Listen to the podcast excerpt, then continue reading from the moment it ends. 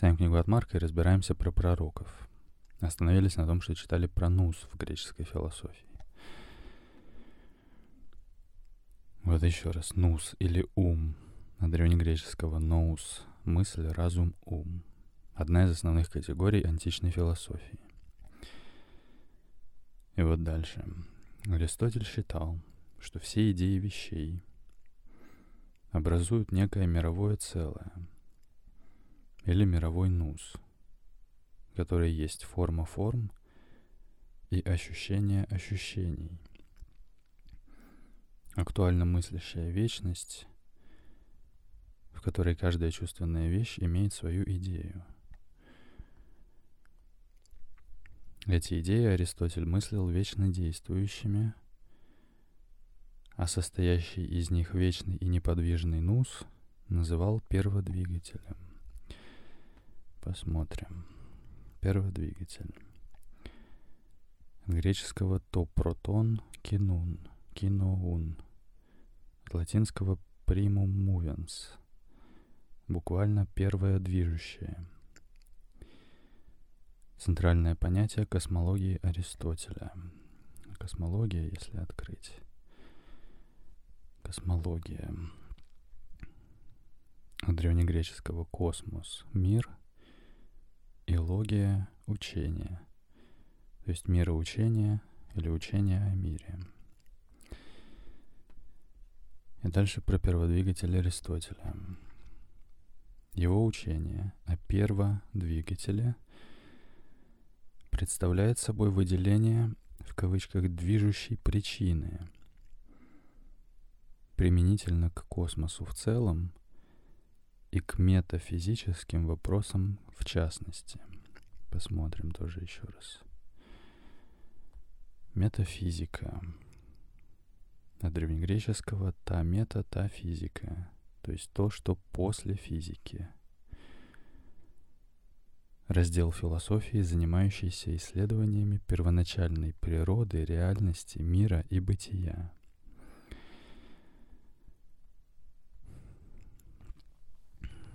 метафизические вопросы.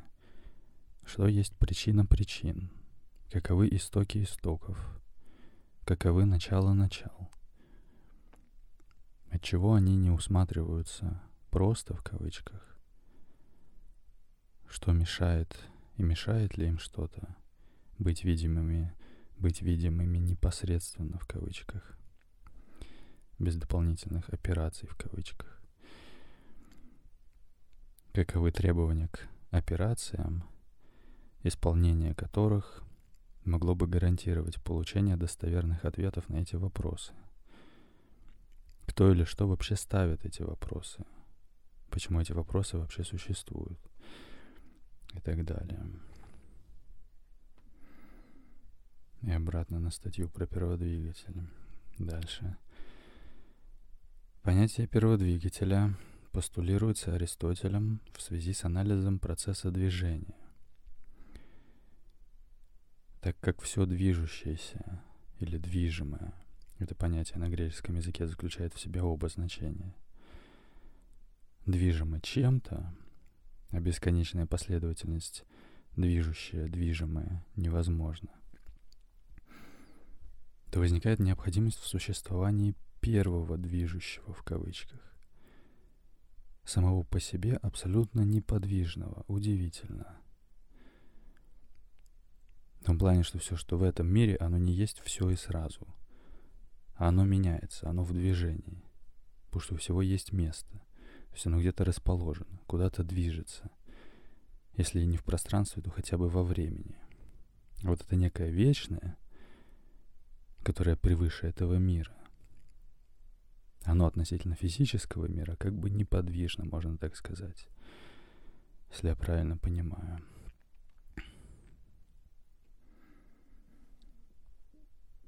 Написано, так как все движущееся или движимое движимо чем-то, а бесконечная последовательность движущая движимое невозможна, то возникает необходимость в существовании первого движущего, самого по себе абсолютно неподвижного.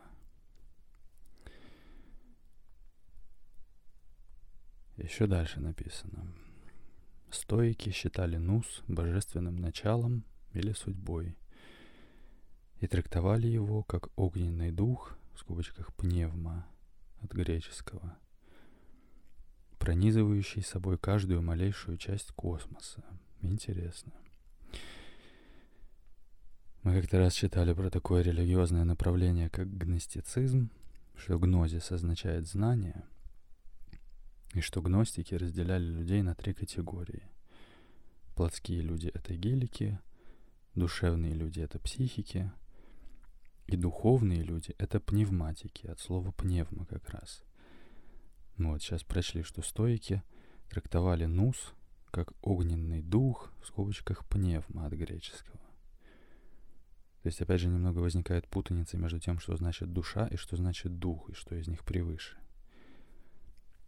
Но так или иначе, тут опять же присутствуют три категории. Как мы читали про теорию души Платона. Что есть часть души, которая стремится к истине, есть часть души, которая испытывает эмоции, а есть часть души, которая стремится к физическим удовольствиям. Так и тут. Можем в целом еще раз посмотреть. Напишу в поиск гностицизм. Это.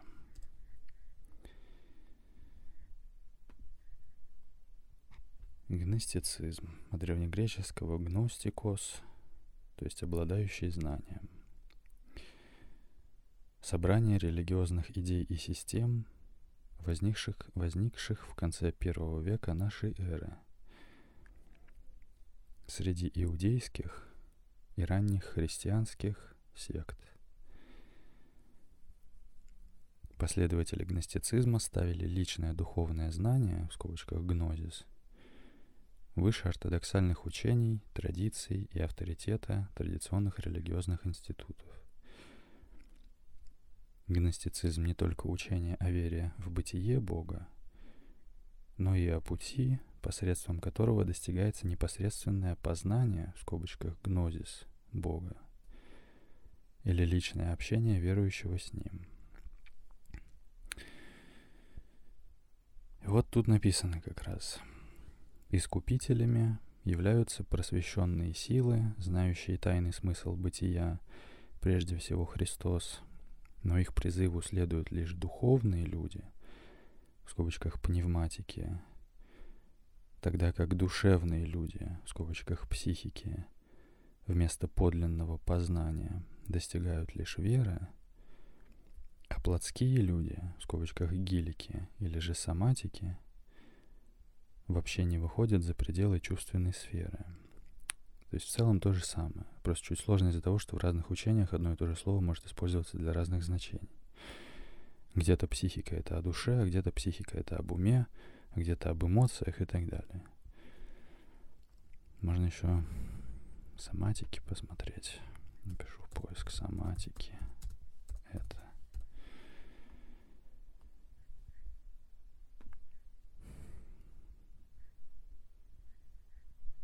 В мире телесных практик соматикой называют такую дисциплину, где тело рассматривается как комплекс живых процессов, которые человек может осознавать, регулировать изнутри. В соматике тело, эмоции и ум взаимосвязаны. Или соматическое заболевание. Древнегреческого сома – тело. Телесное заболевание – в отличие от психического заболевания. Давай еще, наверное, про стоиков посмотрим. Напишу в поиск стоицизм. Это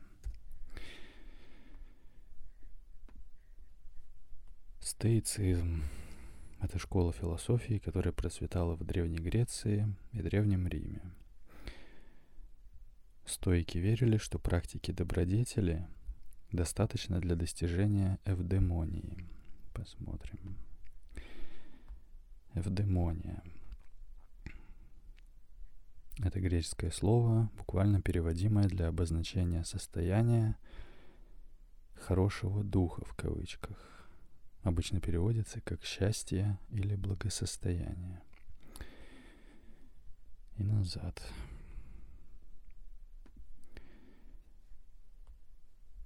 Стойки определяли путь к его достижению, как жизнь, посвященную практике определенных добродетелей в повседневной жизни, таких как мужество или умеренность, и жизнь в соответствии с природой. Из-за этого стойки считали, что лучшим показателем философии человека является не то, что человек говорит, а то, как он себя ведет. Чтобы жить хорошей жизнью, нужно понимать правила естественного порядка. Интересно.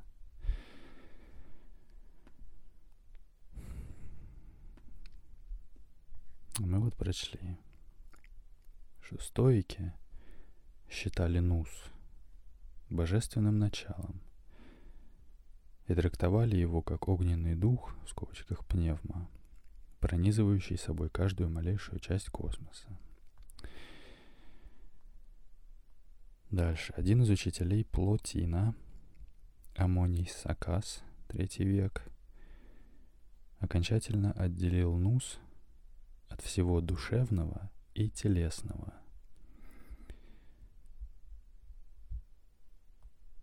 Платин, переработав учение Анаксагора, Платона и Аристотеля, развил учение о Нусе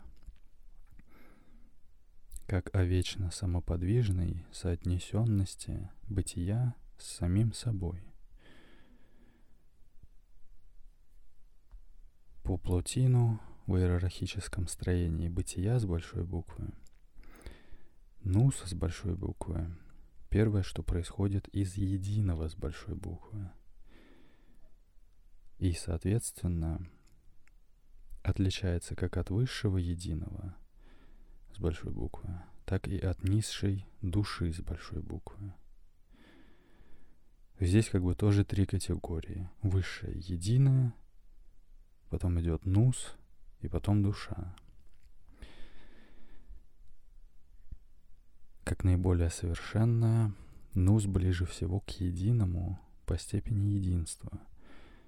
В нусе пребывают все виды и все формы – не отделенные друг от друга пространством.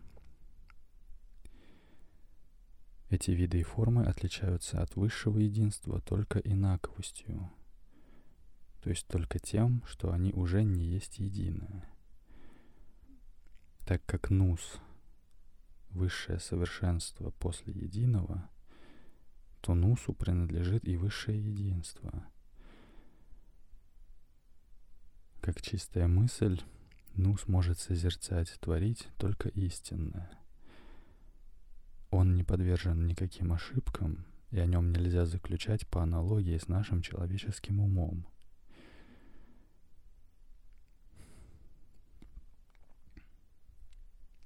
То есть Нус мыслит сам себя уже мыслящим. Закономерную необходимость этого положения Плотин – выводит из природы единого. И мы вот на статью про НУС как раз перешли со статьи про единое. Давай вернемся теперь на нее. Еще раз. Единое. Одно из фундаментальных понятий философии и математики.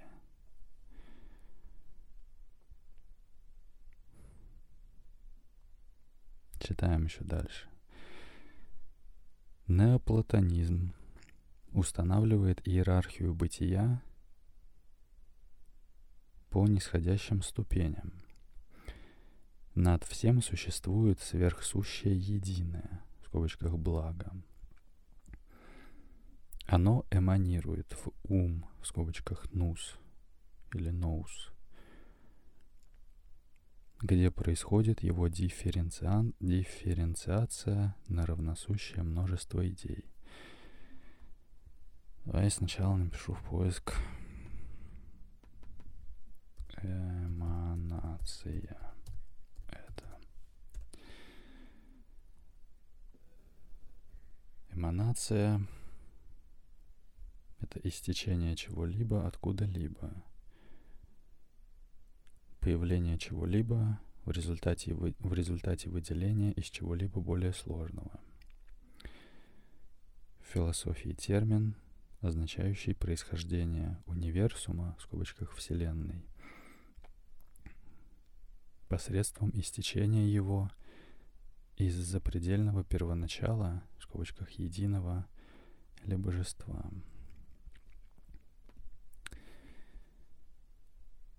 Или еще эманация. От латинского эманатио – истечение, распространение. Понятие античной философии – вектор перехода от высшей сферы универсума к низшим, менее совершенным сферам, то есть распространение избыточной полноты абсолютного бытия за пределы, собственно, своего бытия – Так. В основе, собственно, термина истечения распространения лежит употребительный в традиции платонизма метафорический образ, образ истока, дающего начало реке, но неисчерпаемого, или образ солнца с большой буквы, изливающего из себя лучи, но остающегося таким же светлым. Интересно. Наиболее полное развитие концепция эманации получила в неоплатонизме. Плотин указывает, представляй себе жизнь огромного дерева, обнимающего собой все, в то время как начало его пребывает везде неизменным и нерассеянным – это начало, стало быть, с одной стороны, дает древу всеобъемлющую многообразную жизнь, с другой же стороны, остается самим собой, будучи не многообразным само, а началом многообразия. Согласно неоплатонизму, соотношение между единым и низшими уровнями бытия — управляется двумя главными принципами, фундаментальными закономерностями. Во-первых, неизменностью, в скобочках неубыванием, благо с большой буквы в процессе эманации. И во-вторых, возвращением творческой потенции обратно к благу, благодаря волевому преодолению оторванности от истока – У Плотина это положение зафиксировано постулатом, в кавычках, «восхождения к единому» и передается термином «экстаз» в кавычках. У Прокла в, в кавычках первоосновах теологии формулируется тезисом цитируется, все первично движущее само себя способно возвращаться к самому себе. Это понимание задало идею стремления души к воссоединению с Богом как своим источником. Например, искра Божья в душе человеческой – и ее устремление к соединению с божественным светом. У Аль-Марика Бенского в христианстве капля, стремящаяся в океан у Аль-Газали в исламе и тому подобное. Есть такая фраза, что просветление — это когда капля понимает, что она есть океан — еще, поскольку каждый последующий уровень эманации отличается меньшей степенью совершенства по сравнению с предыдущим, зло есть не что иное, как закономерный естественный недостаток блага, в скобочках в экстремуме, то есть отсутствие блага.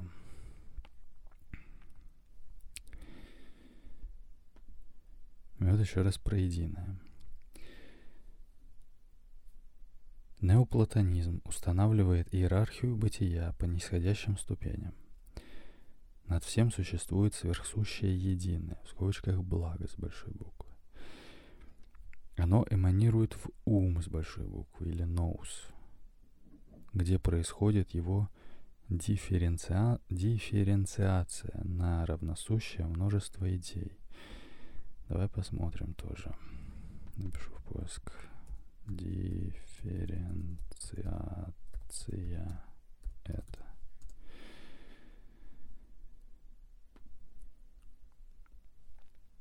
Дифференциация. От латинского differentia, то есть различие. Разделение, расчленение чего-либо на составные части, формы, ступени и тому подобное. Разведение процессов или явлений на составляющие части. Окей. Еще раз. Неоплатонизм устанавливает иерархию бытия по нисходящим ступеням. Над всем существует сверхсущее единое. Оно эманирует в ум или ноус, где происходит дифференциация на равносущее множество идей. Ум или ноус эманирует в душу или психе, где появляется чувственное начало и образуются иерархии существ. То есть опять же есть разделение на три части, где душа — это как бы уже психика, если можно так сказать. По крайней мере, на греческом используется слово «психу». Но выше этого стоит ноус или ум, который, как мы прочли, нельзя сравнивать с умом в плане мозгов, потому что это уже высшая категория. И еще выше стоит единое начало или источник, начало чего-либо — и все, что движется, или еще можно сказать все, что дышит, то есть все живое, стремится вернуться к этому источнику. Так это понимается в философии, насколько я понимаю. И на самом деле интересно, что философия, оказывается, задается вопросами, которые можно отнести и к религиозной сфере тоже. Читаем еще дальше. В неоплатонизме вводится дополнительное учение о числах, возникшее из переработки старого пифагореизма. Посмотрим.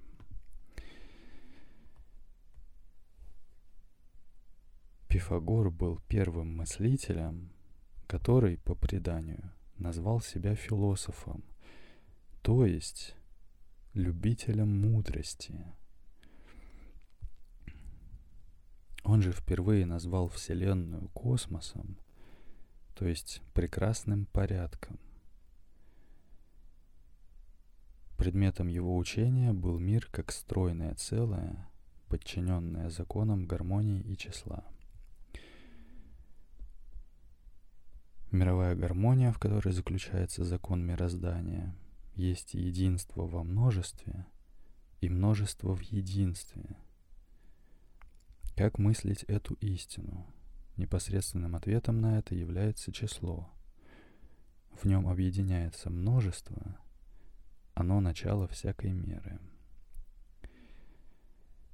Астрономические наблюдения показывают нам, что небесные явления, с которыми связаны все главнейшие изменения земной жизни, наступают с математической правильностью, повторяясь в точно определенные циклы – Таким образом, пифагорейские числа имеют непростое количественное значение.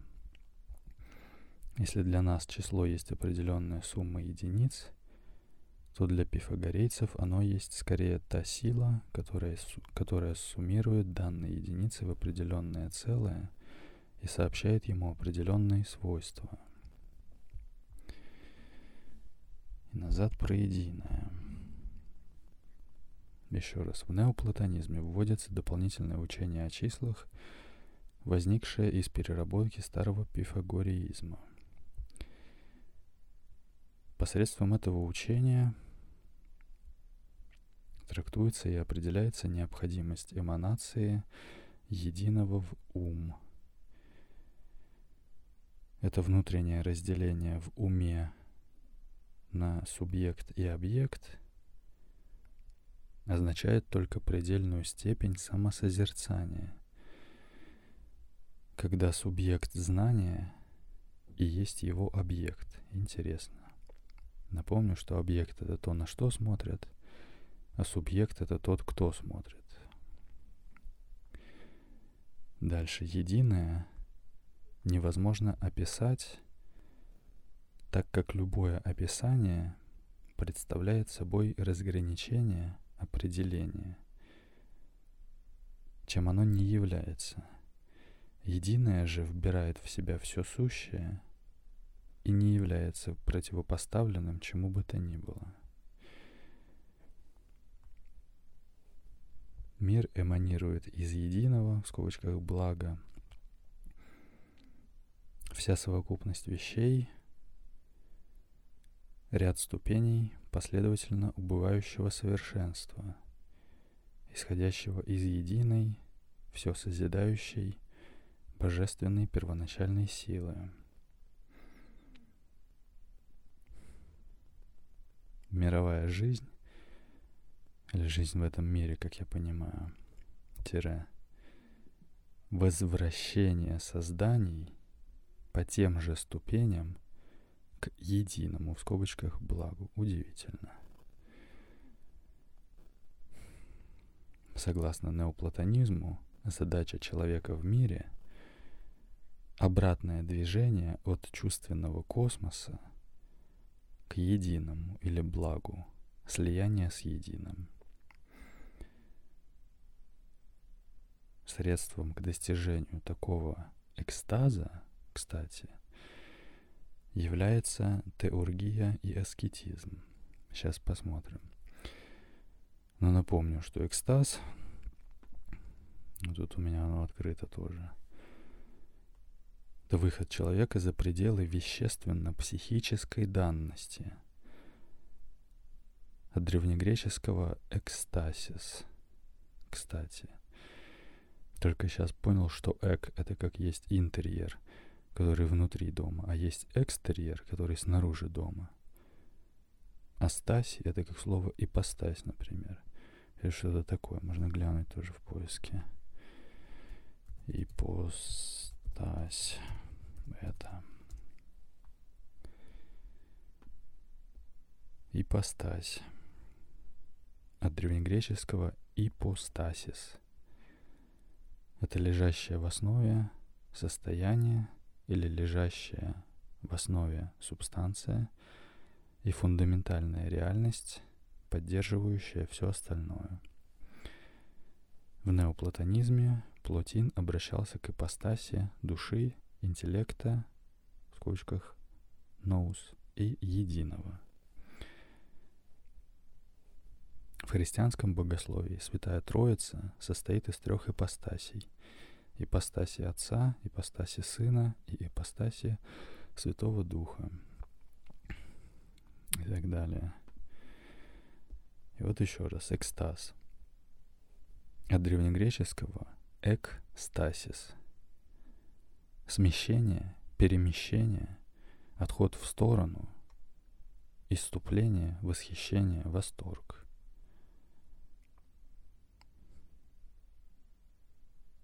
В древнегреческой философии экстаз — это выход человека за пределы вещественно-психической данности. Термин заимствован из области религиозных мистерий. Термин использовался также в греческом переводе еврейской Библии,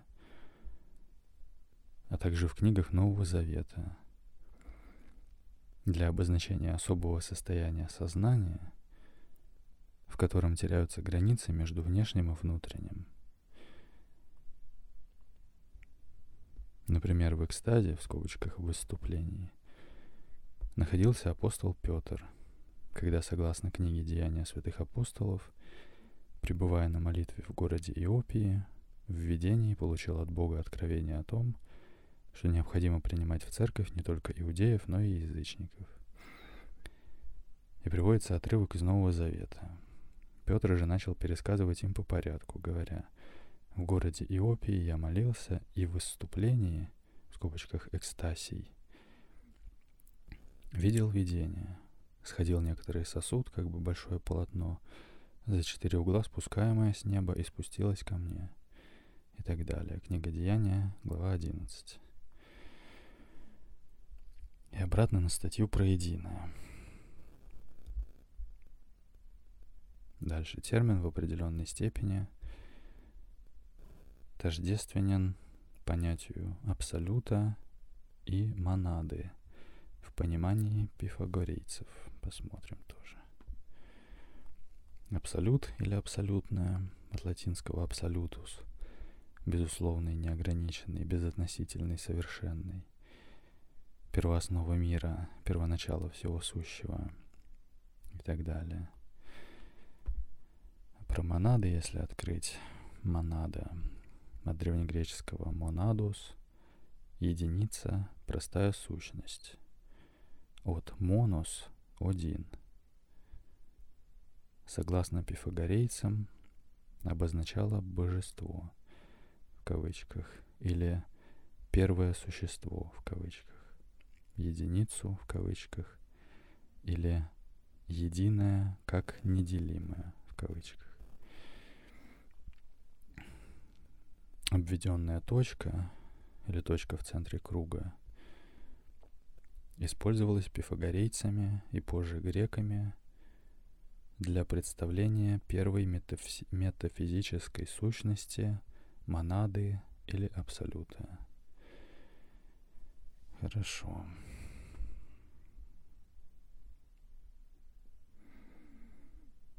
И вот мы пришли, что согласно неоплатонизму – средством к достижению экстаза являются теургия и аскетизм. Посмотрим тоже.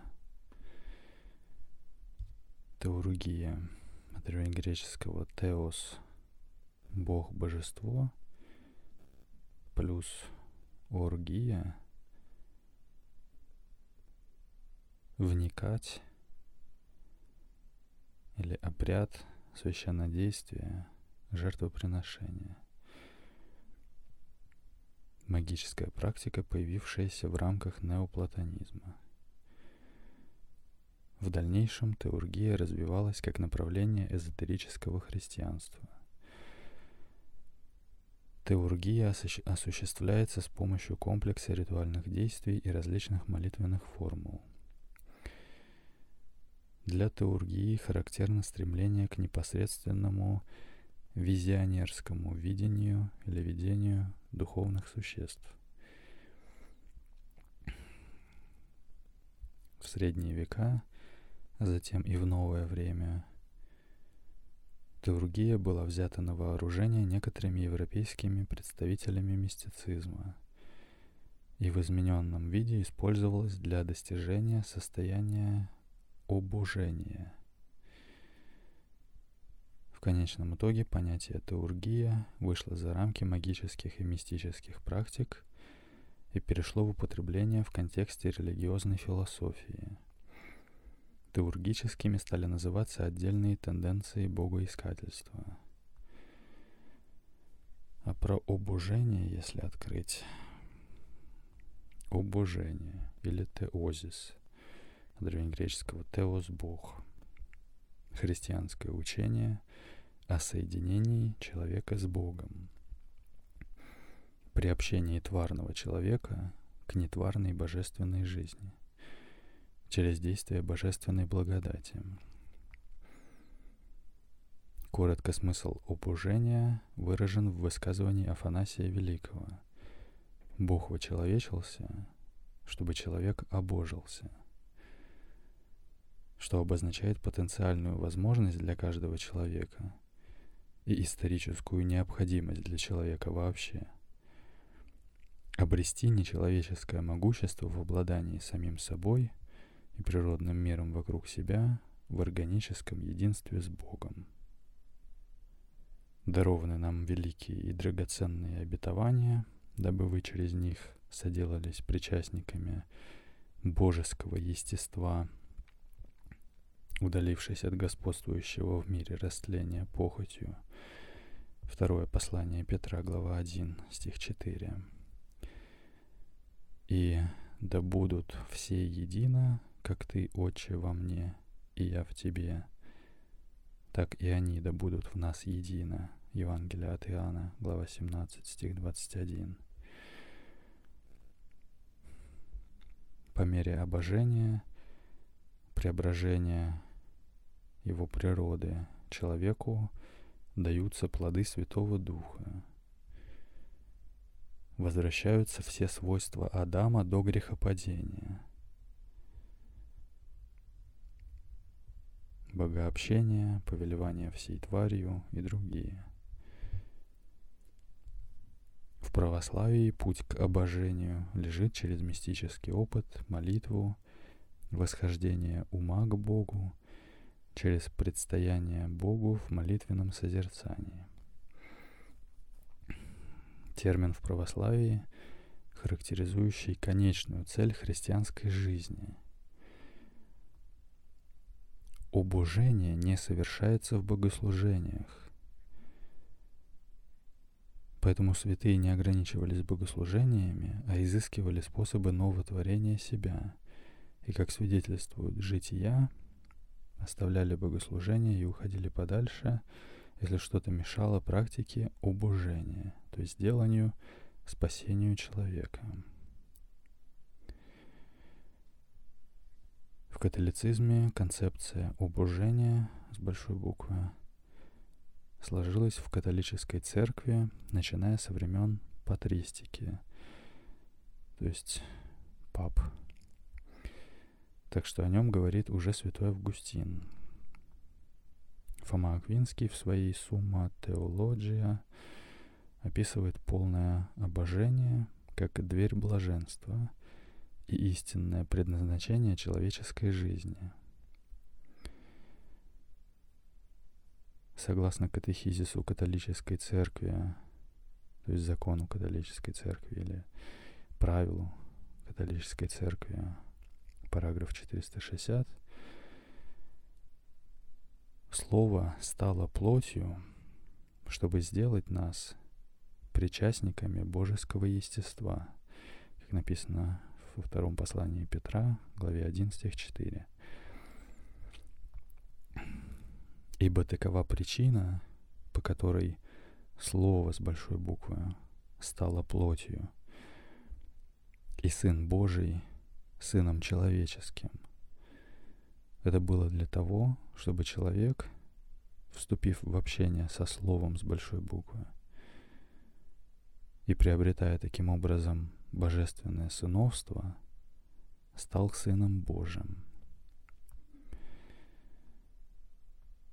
В конфессиональных протестантских вероисповеданиях или вероисповеданиях – концепция теозиса, в скобочках обожения, как правило, не находит отражения. За исключением отпочковавшихся деноминаций, если кратко. Вот. Вроде бы как дочитали все, что начали. По крайней мере, ознакомились, так сказать. Надо теперь вернуться обратно к теме пророков. Сделаем сейчас перерыв. Сохрани себя. Это подкаст «Новый завет для пытливых».